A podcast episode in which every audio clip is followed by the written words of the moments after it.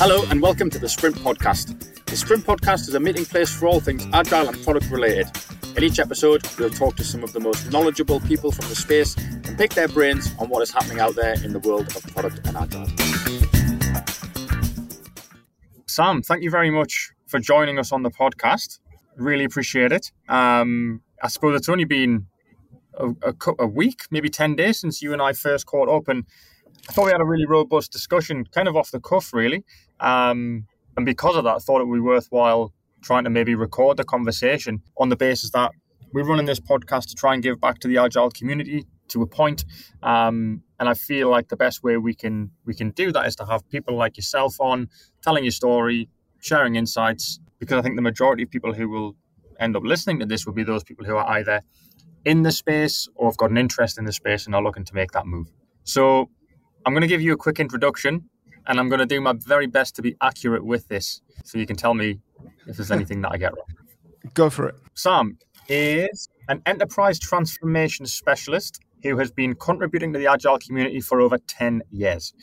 Um, he's a pro Agile coach. He's hosted his own podcast called the Unofficial Agile Podcast and is the co founder and board member of Agnostic Agile and is an all round lovely chap. Did I miss anything? Did I get that right? It's pretty much on the ball. Um, I, I, would say, you know, I think it's been probably a bit more than 10 years now. Um, but, but that's beside the point. Um, I'm not sure about the last bit, though. You'd have to ask other people. well, we'll see. We've got about 45, 50 minutes here to decide, and we'll, we'll let them make their own decisions. Done. Um, so, yeah, mate, thanks for jumping on. Um, I suppose a, a, good kind of starting point for the discussion um, is you and your story and your background and, and kind of how you got to where you are. Yeah. So I was hoping you could maybe share that story uh, and tell us and the listeners kind of how you got into the position that you're in today, how you fell in love with Agile, and why you ended up in the space. So I have a background in delivery. When I graduated, I went in and I joined a consultancy. And for about four years, uh, I did everything from business analysis, uh, software development, projects management, testing, and so on. So you do the whole, the usual consultancy circuit, right, when you're a grad. Um, I came out of that consultancy um, as a developer. So I worked as a developer for, uh, I think it was about two or three years. But then I quickly decided it's not really, uh, it's not really a profession that suited my personality type, and I was much more interested in people and um, and change and, and that kind of thing. So I went into delivery. I went into project and program management, and that's what I was doing for most of my career up until, you know, I would say about four, maybe five years ago. So up until four or five years ago, I was purely in delivery. But here's the thing um, delivery doesn't mean waterfall project management. It can do, um, but it also means delivery as in, well, what's the best way to set up teams in, within a large program? What's the best way to um, uh, focus around your objectives and your outcomes? And how do you design for that in terms of the teams? And so I spent a lot of time doing that kind of thing.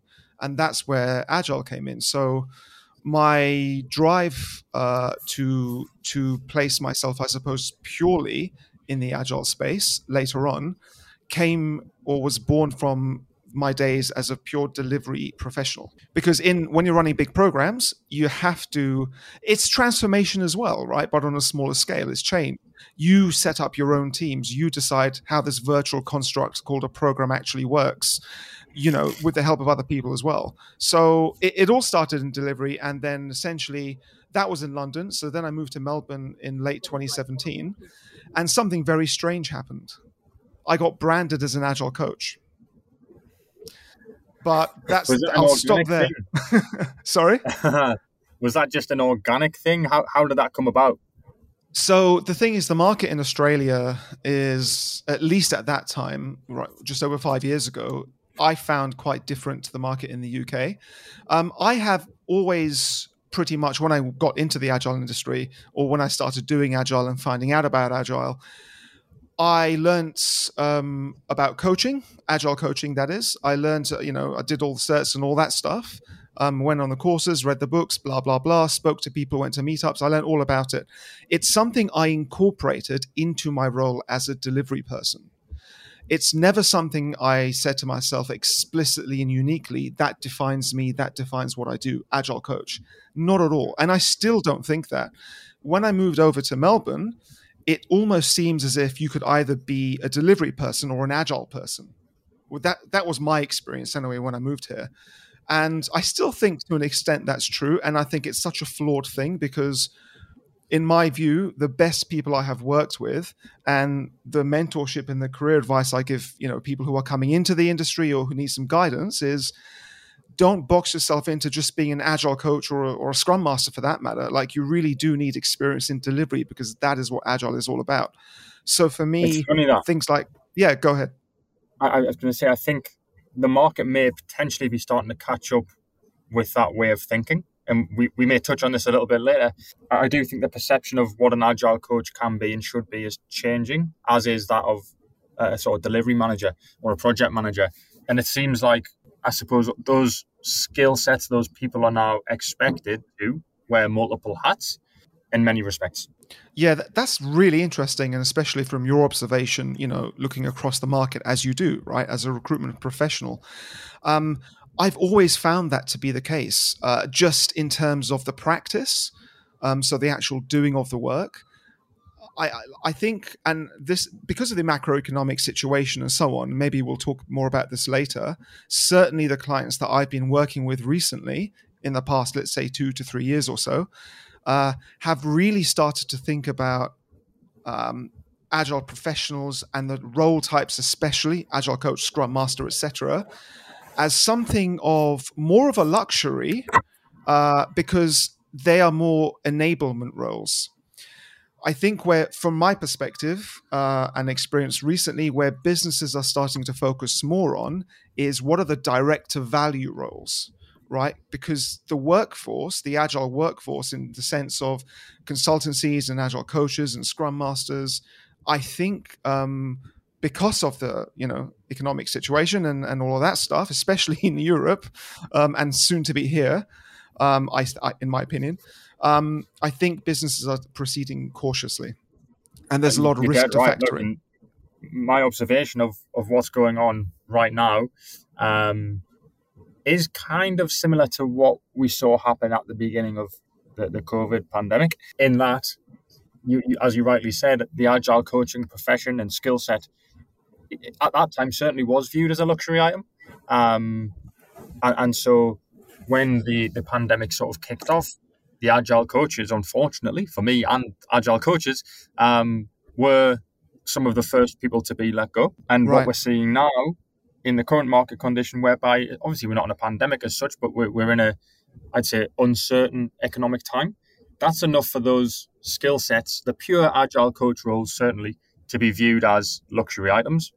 And again, that is potentially why organizations are beginning to pivot and perhaps they want to attach some delivery accountability to their agile coaches or they want to kind of tweak that role and, and be able to draw value from what an agile coach does directly back to the business in a, in a more obvious way. Yeah, precisely. I mean, I 100% agree with you. It's, it's totally been my observation as well. Um, and, you know, it's there's another factor to this. That's kind of the idea, right, of agile in general. You're supposed to be internalizing this stuff. You're not supposed to create dependencies on external consultants or agile coaches or or anybody else for that matter. You're supposed they're supposed to be helping you internalize this so you can get on with your own business. And um, and i think that is that is a realization that i think everyone knows but because of the way we work as you know uh, well everyone needs jobs right?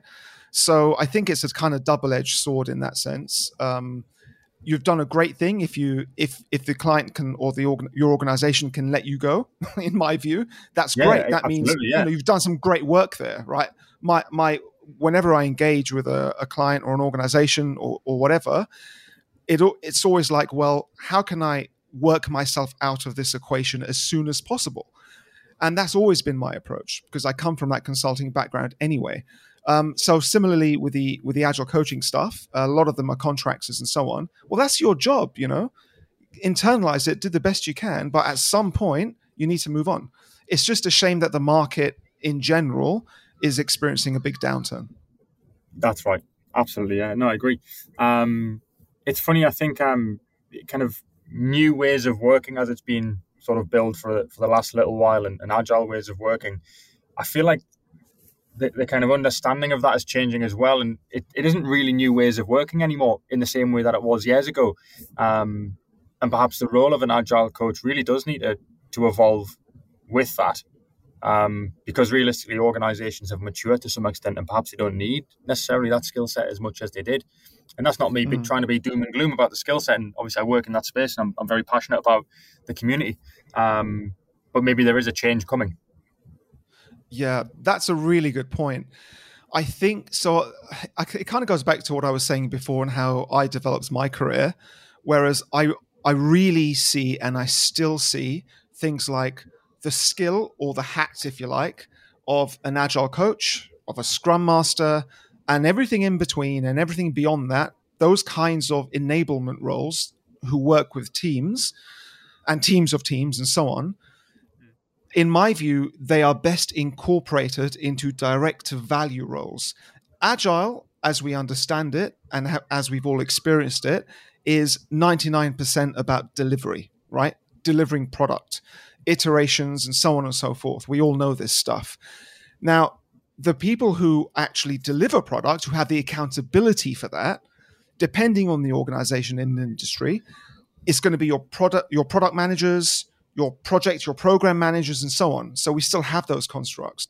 So I think um, you're incredibly valuable and employable if if you assume those kinds of roles with all of those hats that you've got expertise in agile from scrum mastering to agile coaching and everything in between you know and that includes all the you know the the, the umbrella of agile lean kanban scrum scales frameworks all of that stuff right you incorporate that you package it up into a direct value role you're going to be very hireable if that's a word absolutely I, I, yeah. I will i will tell you from a recruiter's perspective that if i come across that person or those people I know I'm onto a winner.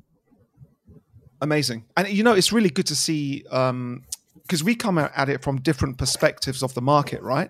And it's really good to see this kind of convergence between what you're saying and, and what I've been experiencing as well. So yeah, that's really good. Yeah, that's, that's good. Um, so taking you back then to that to that move to Melbourne, um, what were some of the most kind of significant differences that you found between the kind of London and European market versus the Australian market because I've been told, and without knowing, um, that sort of Europe is four or five years ahead in terms of their, their agile maturity compared to Australia. Would you echo that, or do you think that's a bit of a so that's yeah, yeah. I mean, when I moved here, people told me that Europe and so on were about ten to fifteen years ahead, and I, I said to them at the oh, time. Really? There is no way that's impossible, right? Yeah. It's not like it's all rosy, you know, back home uh, in terms of the industry. But um, I think after five years of being here, I can probably honestly say I think it's close to around eight to 10 years. Um, really? Yeah. And the reason I say that is because when I moved here, but, but, but let me just caveat that. I think it's fast changing. I think it's fast changing. When I moved here, um, I went into this big, huge organization, which we shall not name, but it's a telco everyone would have heard of. and um, okay. you got and, probably a 50 50 chance on making yeah, that guess correct. well, exactly. And that's another difference between that and back home. There's so many options in terms of, you know, mobile phone services. And here there's like two or maybe three main options or something. That's another change. Anyway, different subject. But, um, but, because of the way, and I think I it my view was slightly, um, shall we say, biased because of that environment I was working in, which was very, uh, very um, traditional. Uh, very kind of incredibly siloed as an as a organization, and the personalities I encountered there, the kind of you know your traditional um, delivery manager type, your traditional big fat layer of middle management, uh, was so overwhelming. I just couldn't believe it. And I probably can't say it on the podcast, but I had some very direct experiences and confrontations with people um, that were that really made me question how this organization is actually functional in the first place. But you know, that was a part of the org that I was in. Um, it's such a they call it a country if you ever worked there. Um, and it is really like a country. So that was the part of the organization I was in. There was a lot of good things about it too. Uh, so, in other words, um, I think my understanding of what people were telling me, no, you know, they're, they're like 10 to 15 years behind UK and Europe. I think it was biased by working in that environment slightly. So I, I, I bring that down. I still think UK and Europe are ahead. I mean, there's a lot of thinking happening in the UK and in, and in America. Um, you know, there's a lot of advancements um, that's usually always coming out of that part of the world, the southern, uh, the northern hemisphere. Um, and it seems that Australia has some really great professionals and some really great thinkers. But I just think more of the innovation stuff and the forward thinking stuff still seems to be coming out of uh, UK, Europe, and America. But I also think that's because as an industry and when, when it comes to agile, they're probably they've been doing it, I think, for longer and they're probably slightly more ahead of Australia. That's my view. Yeah, um, it's just an opinion. Yeah, no, I think I think that's absolutely fair enough. And I would probably say the, the talent pool, of course, in Europe and, and in the United States is way, way bigger than it is here as well, right? So you, I think they've they've got more people doing it, probably more yeah. people experienced in doing it, but they've also got access and the ability to attract people globally into the organizations based in those continents. Yeah, 100%. Which I think we struggle with here in Australia a little bit. And it's kind of weird because I feel like having like massive organizations that are well known, like your Atlassians and so on and so forth, they do a really good job of, of putting Australia on the map from a tech perspective and obviously doing some really good work in the, in the agile space. And that, that sort of thing is, I think, great for Australia overall and probably great for um, the journey that we're on from an agility perspective. But it's still hard to compete with the, the northern hemisphere, as you say. Yeah, yeah, I, I agree. I think the sheer number of people, you know, is, is one factor. I mean, another thing about working in Australia, and when I say that, I constrict myself to Victoria because that's where I am in Melbourne. Is you know, in terms of company diversity, just naturally, I mean, there isn't as much as there is back in Europe, UK, and America. So um, the, all the nearly everybody I know here, all the professionals, they always bounce around the same organizations, the same handful of organizations, right? You got your banks, you got your telcos, and you know if it if it's more interesting, you've got the kind of lesser brands, um, maybe some high street brands and that kind of thing, and of course the um, you know the Woolies, the Coles, and those kinds of uh, brands as well. And they all seem to bounce around there, and I think from my experience of working with some of these organizations and having friends who work with these organizations, um, they're all very similar internally. So you go from one role to another role in a different organization. The environment is not too dissimilar. The, the, way of working is pretty much the same as where you were before, except this and this might be different. You know, so it's it's. Um, I think there's less room to innovate uh, in, in that true. sense. Yeah, that's a good observation. Yeah. And and I would yeah. say that right again from um from a recruitment perspective, it's very easy for me if I if I'm working with a candidate and they've worked in this is a, a pure example. If they've but it makes sense if they've worked in Woolies, I know the first conversation that I'm going to have is with Coles. Right. exactly. There you go. Yeah. yeah. That might be a little bit on the nose, but you understand that I, I, can match up companies and organizations and where people will fit in based on that, knowing that they are the same environments, knowing that they work in the same sort of way. And it's just a kind of you can just drop somebody in and they'll they'll hit the ground running from day number one. Right. Precisely. Yeah. Um, all right. So then you, have been operating in the space in in Australia or Melbourne for a, a good number of years now. I was kind of keen to to dive into the agnostic agile piece with you. Kind of what it is, why you set it up, what the plans are, and, and how that all came to be. Uh, yeah, absolutely. Agnostic agile is something that um, it was born out of a, a frustration, actually, I would say. Um, this was around 2015 or 16 at the time in London. And um, as I got more and more involved with the Agile community, I kept seeing uh, all these things on LinkedIn and social media, Twitter, about how things like, you know, project managers, program managers are soon to be no more. Like, we don't need these people anymore because we have agile now and you know we have scrum and who the hell needs projects anymore we're supposed to be doing these things called products cadences and roadmaps and value streams and all that actually value streams wasn't mentioned that much back then, but you get the picture. That really frustrated me. And why? Because, of course, I had been working and had built my expertise and was still working as project program, even portfolio manager, right? But also, I was actually working in Agile. So, what the hell does that mean then?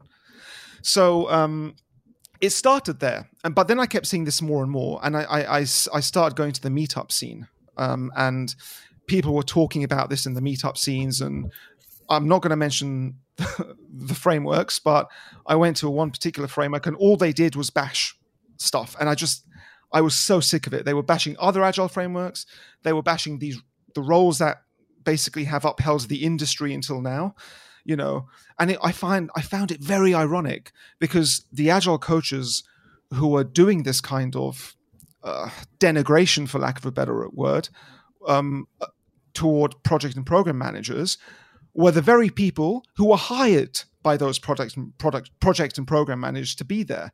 That's the thing that people miss, right? You're there because you're you're part of a project cost budget somewhere, right? Sam, Don't I still it. see the bashing happening today. I still end up in conversations with purists and yeah, honestly, it's mad. It's almost like the industry's eating itself sometimes. Yeah, I, I agree completely, and that leads me to my other point. Uh, the tipping point for me, or the climax for me, was that um, when I started working with clients and encountering these people on the floor, so to speak, uh, at work in real time, looking and listening to what they were saying. And I remember one engagement. I, I, am not going to name the company because, or the year actually, because uh, maybe someone can work it out. but um, yeah. I, rem- I remember going in as a program manager or an agile project manager at the at the time, and then becoming uh, then running a big program. And I was I was warned I was warned in the kind of interview, uh, which was basically just a conversation with me drawing things on a whiteboard. Those were the days.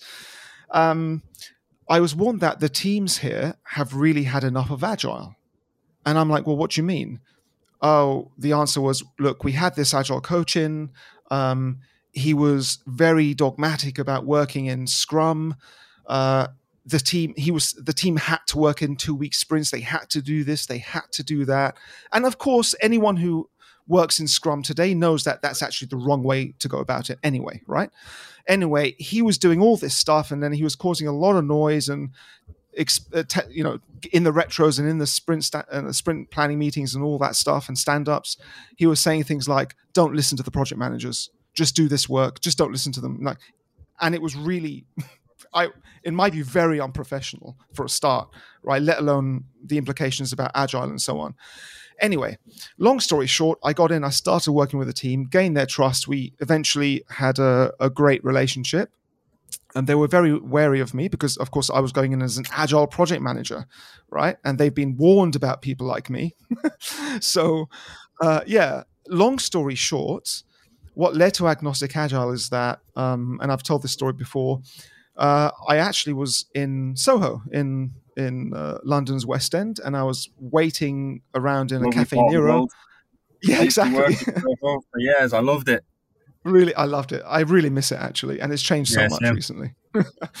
um, I was sitting in Caffè Nero having a long black or whatever they called it, an Americano, I believe it's called yeah. back home, and um, and I was actually waiting, getting my watch fixed because I had a watch and it was at the shop, and they said it would take like a couple of hours. I said, okay, well, I'm just going to wait around.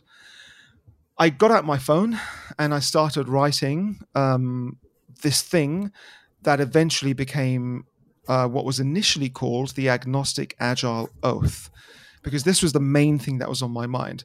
So I wrote a whole bunch of principles on my phone. Um, and then I refined it later on. I took it back to work and I took it to a couple of trusted colleagues uh, in London who I worked with. They really liked it, they thought it was great um, I refined it more. And when I had the finished version, um, give or take a few, you know, wordsmithing and stuff, it was basically finished. I went out to a couple of other people I knew on LinkedIn, including Arie Van Bennekum, who is a co author of the Agile Manifesto. And long story short, they all really loved it. And um, I got some, I got a website designed, uh, I got the first logo designed. I put it up on the website, and I started to build this movement. And I didn't really know I was building a movement until a lot of people started resonating with it and wanted to join. And I was like, what the hell does that mean? Join what exactly? So it became a thing. So then I put a thing on the website where you could sign it, a bit like you'd sign a manifesto. Um, but I, I, didn't want to call it a manifesto because it it's just really a set of principles.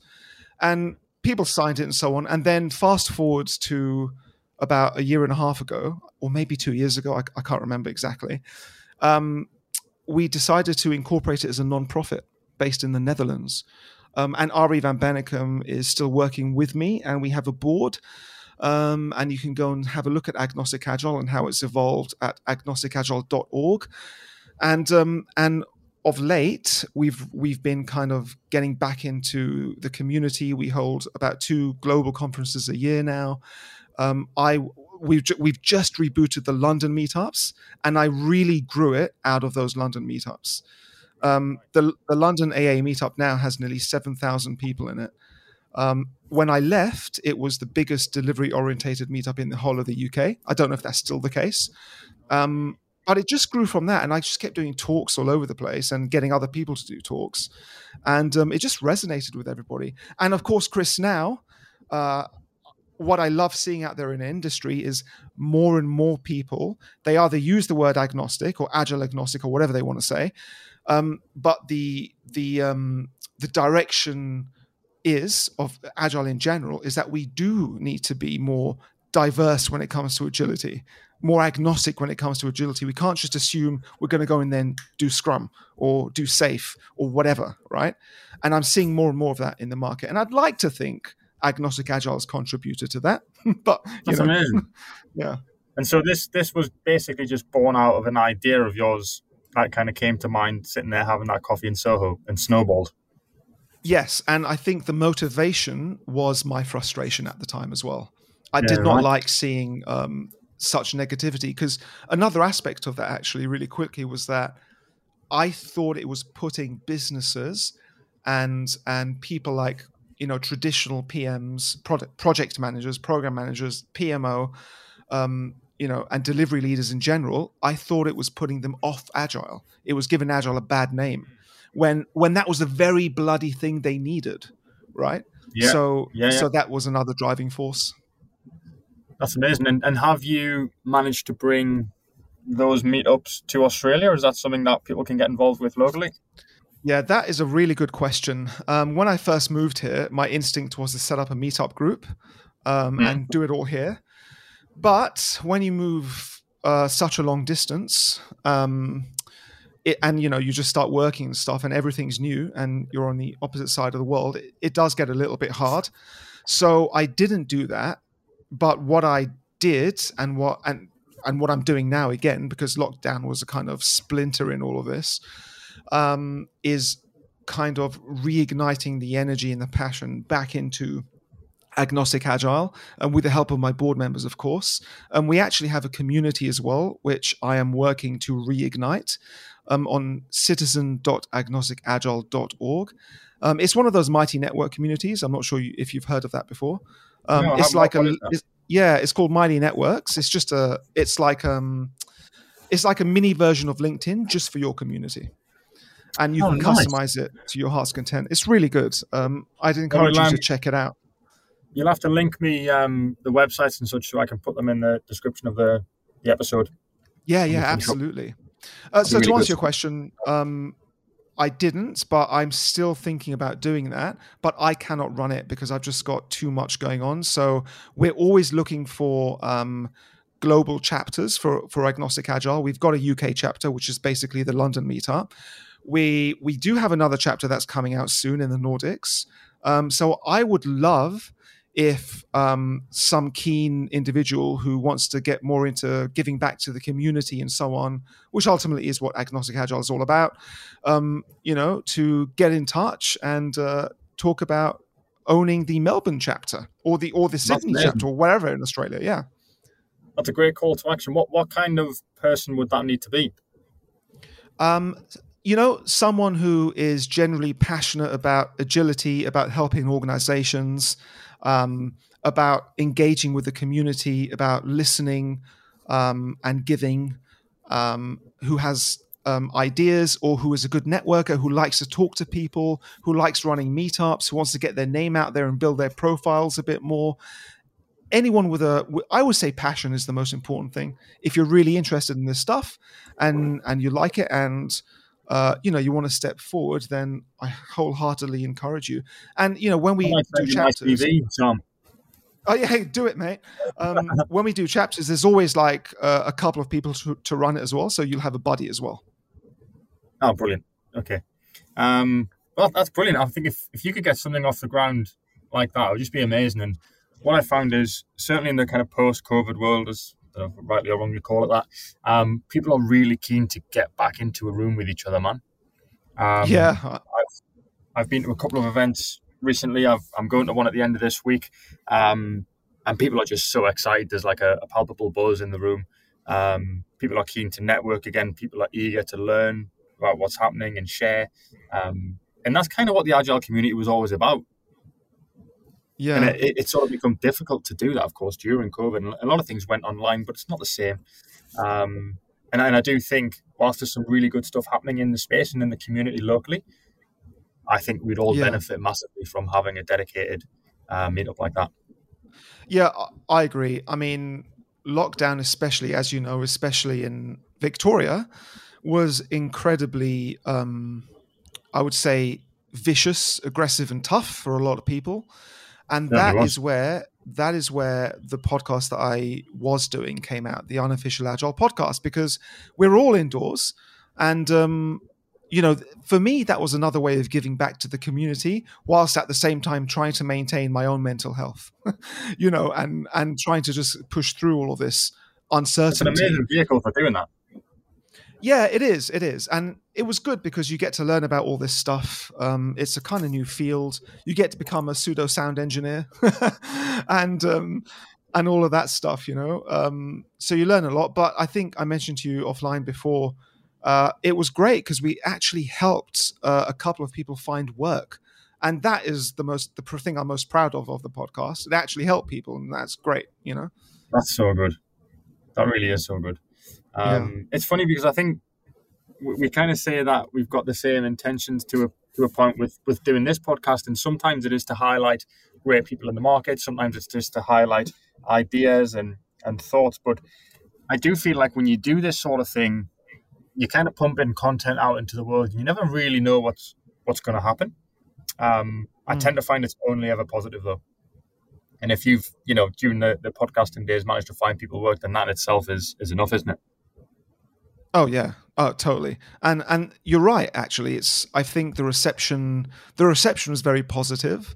And um, and I don't know if this is just my observation uh, from my own biases or not, but I perceive before lockdown, my view is, and this is strictly a personal view, um, I felt the the online landscape was a little bit more critical and challenging, and I just feel that post COVID, uh, people are generally like loaded with a lot more support and positivity. Might might even call it toxic positivity if you want, but you know, like you'll you'll rarely see um, if someone posts something um, unless it's just the controversial subjects. Like, here's a tip, by the way, to your listeners: if you want to get some likes and comments, just write something bad about SAFe, the Scaled Agile framework. there you go. I see it every other day. It works yeah. I mean, other than that, though, and of course there are exceptions. Generally, people are like quite positive and responsive to things. I agree, and that's what I found I anyway. I sort of um, made it a mission, along with everybody actually our, our precision sourcing to to kind of try and post valuable and uh, incredible content daily um, on LinkedIn, and I, I, guess LinkedIn is the platform that we spend most of our time on as recruiters, um, and it's a win which we are kind of broadly connected to the communities that we work with. Um, and at first, I found it really unnatural to kind of share my knowledge um, in writing on social media, but I'm, I'm not a poster on Facebook or Instagram or anything like that. Um, and whilst it was really unnatural and really weird, it, it, started to sort of generate some really robust discussion. I've learned so much from hearing people's opinions on my opinions. I've changed some of my thinking. Um, it's been a great way to connect with people, broadly speaking. It's just been amazing. And I, and I think, yes, occasionally I'll get the, the odd sort of ding dong where someone wants to say something aggressive or wants to come out of the block aggressively. And that happens. And I think that in any situation where you put yourself out there into the public domain, you run the risk of that. Um, but it's it's one in a thousand, that sort of thing, you know? Oh yeah, um, yeah, hundred percent, yeah. And I, have seen your posts actually since we've connected, and I think they're really good. Like, no, I good. think you're. you're I wasn't, I wasn't fishing for a compliment there, but I'll take no, it. Well, there you go. You deserve it. um, so, looking to the future, then, um, we we kind of touched on this at the start, but how do you think the industry perception of an agile coach has changed, and what do you think the future of coaching might or should look like? in reality. Right. So I can't really have this conversation without talking about certifications. And what I think has happened, uh, in my view, I think we've gone past the tipping point of the certification mill, specifically in Scrum. Um, and Scrum's not the only thing. There's SAFe as well, and there's all this other stuff. But the two biggest things out there are probably Scrum and SAFe, I would say. And um, the the thing with Scrum is that the Scrum guide doesn't really evolve that much or that quickly, and it's pretty much the same as it was six, seven, eight years ago, right? Um, with very subtle differences.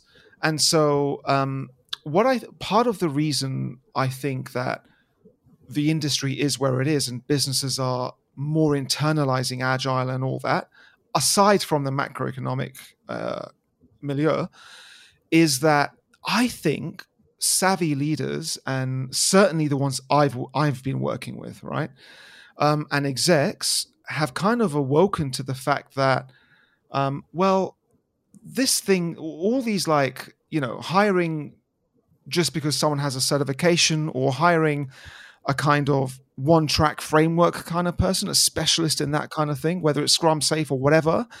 Um, I think it's going past that point because I think that you know a lot of leaders. Ha- so in in Melbourne, there's and in Australia in general, there's a lot of agile transformation going on with big banks like ANZ, the telcos like Telstra, Optus, and so on and so forth, and some of the clients that I'm working with as well.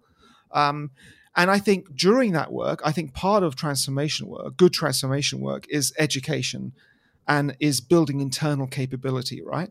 And I think that's the whole point. So the more good stuff you do in terms of that transformation, building internal capability, um, uh, you know, deliver, designing good bespoke uplift programs for businesses, the more of that stuff you do, the more business leaders will realize, well, our agile is our agile, and it's not necessarily we don't necessarily want a canned approach to agile right? So we're less looking for people like you know who who have a plethora of Scrum certifications, right? And we're more looking for people who may have that, but have all this other stuff as well, and who can think outside the box and who can help us oh, with our specific context. So that's the kind of that's the direction and the, and the feeling that I'm seeing. That's definitely the case with a couple of clients that I've been working with in the past, and the one I'm working with right now. Um, in fact, um, you know, we go so far as to say um, we actually explicitly are not looking for Scrum oriented professionals. And our recent hiring has been reflective of that. Um, and that's not because it's not because we don't like Scrum. Uh, Scrum is a great framework. This is not this has nothing to do with bashing Scrum, right? But the problem is the the certification mill has produced so many um, Scrum thinkers that it's very difficult to find the good ones who can think outside of that box, outside of that framework, and and work in highly contextual situations who can bring something novel to that situation. And that's so in the hiring that I've been helping my client do, that's been our challenge. We've gone out to market we've got a, just a range of people who just the same like they're almost like carbon copies of each other right yes and that's what's happened with the certification mill right um, and and so it's difficult to find um, you know good all round, I would say, agnostically oriented people It is, um, yeah. in agile. Yeah. where I've seen people fail in new roles is where they've gone into an organization and just try to kind of implement the framework and the way of doing things by the book, textbook, best practice, and it hasn't been fit for purpose for that particular organization's unique situation. Exactly. Um, and those people that can't think outside of the framework or the ideals, they tend to struggle um, in, in most scenarios. And, and that's one of the frustrations I've I've encountered with the, the organizations that I work with is that they can't work with those types of people. Yeah, and it's really um, kind of, I guess, um, refreshing and validating too to hear you say that from your perspective as a recruiter. Uh, Yeah. And you know, you would know firsthand how hard it is for organizations to find the right kinds of candidate. And in my view, fast going or gone, depending where you work, are the days of I've got all these certifications, I'm high, I'm I'm employable, and I should have a good shot at this role because of that reason. That's not the Totally case. If I'm hiring an agile professional, honestly, if I see um, a CV uh, and um, the CV is full of you know certifications on on a particular framework, unless we're hiring for that, like we're doing a SAFe transformation or something, right? Unless we're hiring for that, which we usually not, then I would actually stay away. I won't even bother getting to the first stage because That's we've seen it so many times. They're just going to come in and they're going to talk about the same old stuff sprints, this, sprint backlog, that, product backlog, this, all that stuff, right? And it's like, yeah, but we need you to think outside the box here. We're not doing Yeah, how- how can that kind of thing. We, that we've gone beyond that. Yeah, yeah. It's interesting. You know what? Uh, Here's a an admission. Maybe I shouldn't make this, but I rarely look at certifications on CVs. Certainly before making the choice to connect with somebody or or to work with somebody, the, the certification piece is low for me in terms of what I'm looking for when I when I speak to and work with candidates, um, and typically because I find it, it's the story of the experience and the story of their career that is perhaps more interesting um, and more relevant Yeah. for the way that I work. And of course, we can always check certifications, it's, it's a quick thing to do. But I've never thought of it from that perspective, whereby someone could effectively be kind of too far into one framework and have too Yeah. many certifications, and that could be a turn off for an employer. I'd never really seen it that way. so I, I actually I love the fact that you that's how you approach candidates and you know you go through their story. I love that. You know that's a really good way of doing it, and and I think everyone should do that. Um, the reason why uh, uh, we you know I look at a CV and if it's loaded with the same kind of or same type of certification is because simply because we've like you know organizations um, don't have time to inter if you've ever interviewed on behalf of a client like it's just so time consuming and you face the same thing you know all the time because you get similar cvs um, now it doesn't mean we automatically push back these cvs if, if there's something that's interesting or, or to be quite frank if there's a lack of candidates we'll get them in for a first pass right and see how they do right but it's we have been through in the client i'm working with right now we went through so many candidates it took maybe three to four months just to find someone uh, who who was well rounded enough. Yeah, that's probably a good thing to say. Um, that he fit right in, right, and and we made him an offer. And um, by the way, I just Great want to caveat this as well. I just want to caveat this really quickly. There is absolutely nothing wrong with being passionate and loving working in a certain way or on a, certain framework. That's absolutely brilliant, right? And I highly encourage people to follow their passion. I'm all about ikigai. Uh, no time to get into it now, but it's a good thing to look up if we, if we don't know what it is. Um, I know the book. yeah, yeah, it's brilliant. Um, so I'm all for that, but I think this goes back to our the main thread of the conversation. I think we're going to need more of that as professionals to be employable in the current market and in the upcoming economic market too. Interesting point. I, I would tend to agree.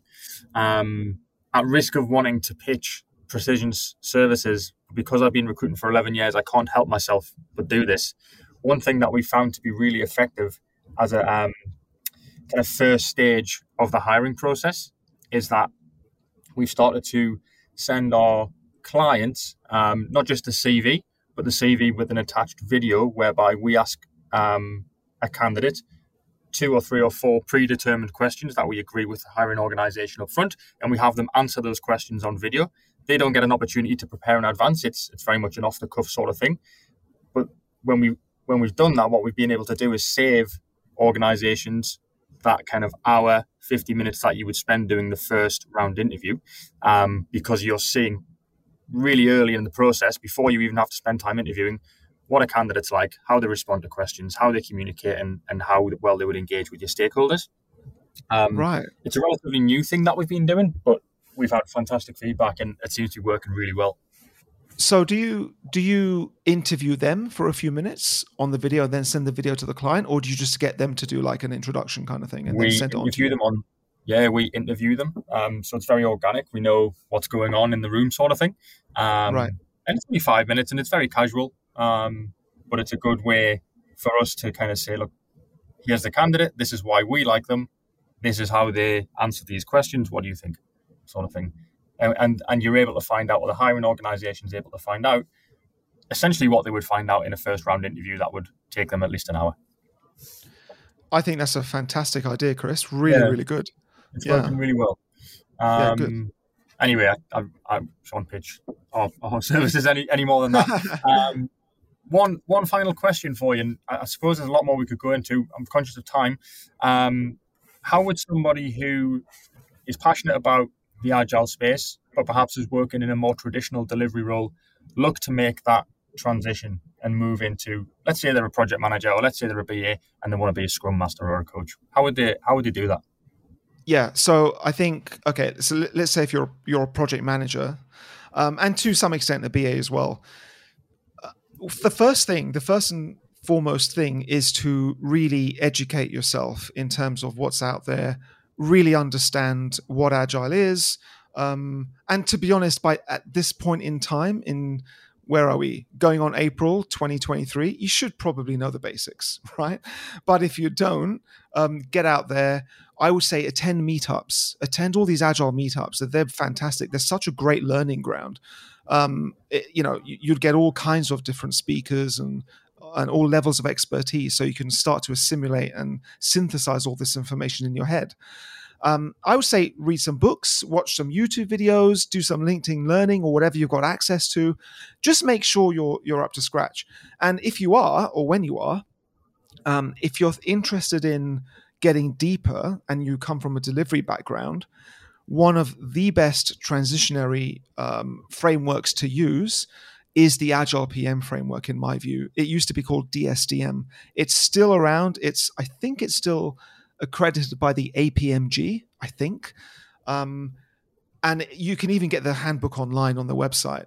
It's it's a really good transitionary step for traditional program managers or, or and project managers who have worked in the traditional PMO environment who want to work or who are working in more of an agile environment, you know, and and hints to all the all my traditional friends out there who are working in these delivery roles, agile is not dividing your projects into sprints, right? That's not what it is. Um, that seems to be a common thing, uh, but it's not that. So so look at the agile PM framework. That's a really good start. Um, you don't have to get a qualification in it, but just look at the information there, look at what it's telling you because it's very, very useful. Um, and uh, I would say, you know, get a buddy. If you know somebody who works in Agile, chances are you do if you're working in the industry. Um, get get in touch with him or her and and you know sit down interview them ask them questions. You know you'll find someone who, who's willing to help you. The thing i love about the agile community it's very open.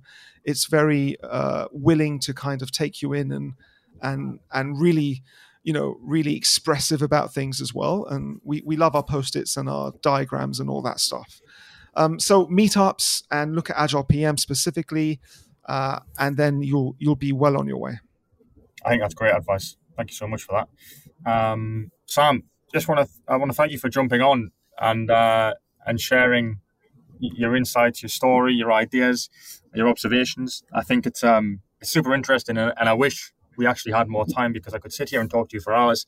Um, Same. And perhaps an opportunity to do this again at some point down the line.